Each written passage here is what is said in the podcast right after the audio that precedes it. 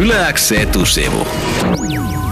Viime viikolla Helsingissä järjestettiin Think Helsinki Think-tapahtuma, tai oikeastaan se on tämmöinen erilaisten tapahtumien ja projektien sarja, jonka tarkoitus on korostaa tieteen saavutuksia ja niiden tärkeyttä nykyajassa. Tämän takana on siis kaksi suomalaiskaverusta, Tatu ja Markus, toista heistä äsken kuultiinkin, ja he kyllästyivät siis seuraamaan sitä, miten erilaiset näennäistieteet ja vaihtoehtohoidot ovat entistä suositumpia, myös ihan suomalaisten keskuudessa.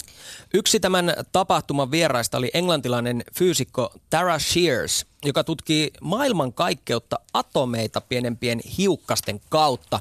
No, mutta minkä takia Genevessä maailman suurimman hiukkaskiihdyttimen parissa työskentelevä neito päätti osallistua Think Helsinki Think-tapahtumaan? Tässä syy.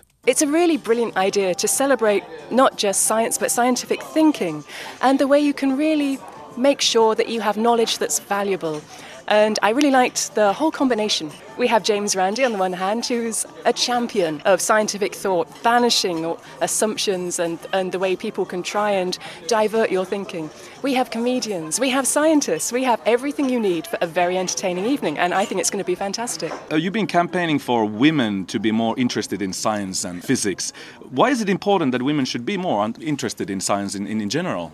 Because they're just missing out. I, mm-hmm. I, think science is so interesting. When you think about anything, why it's there, what it's made of, why it behaves like it does, I mean, these are, these are big questions. They've got really interesting answers.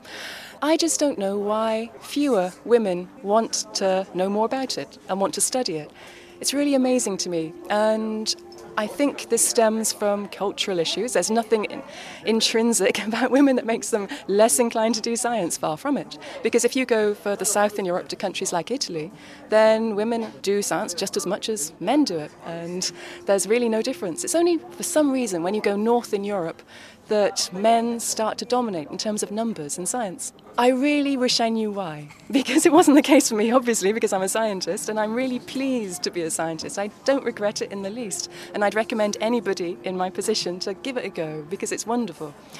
And I really wish I could pinpoint what it is around the age of 14 or so, when, when kids make their decisions about what they want to study, what it is in general in Northern European women's brains that just puts these little shutters on and goes, oh no, no, no, not physics. Oh, that's for geeks. No way.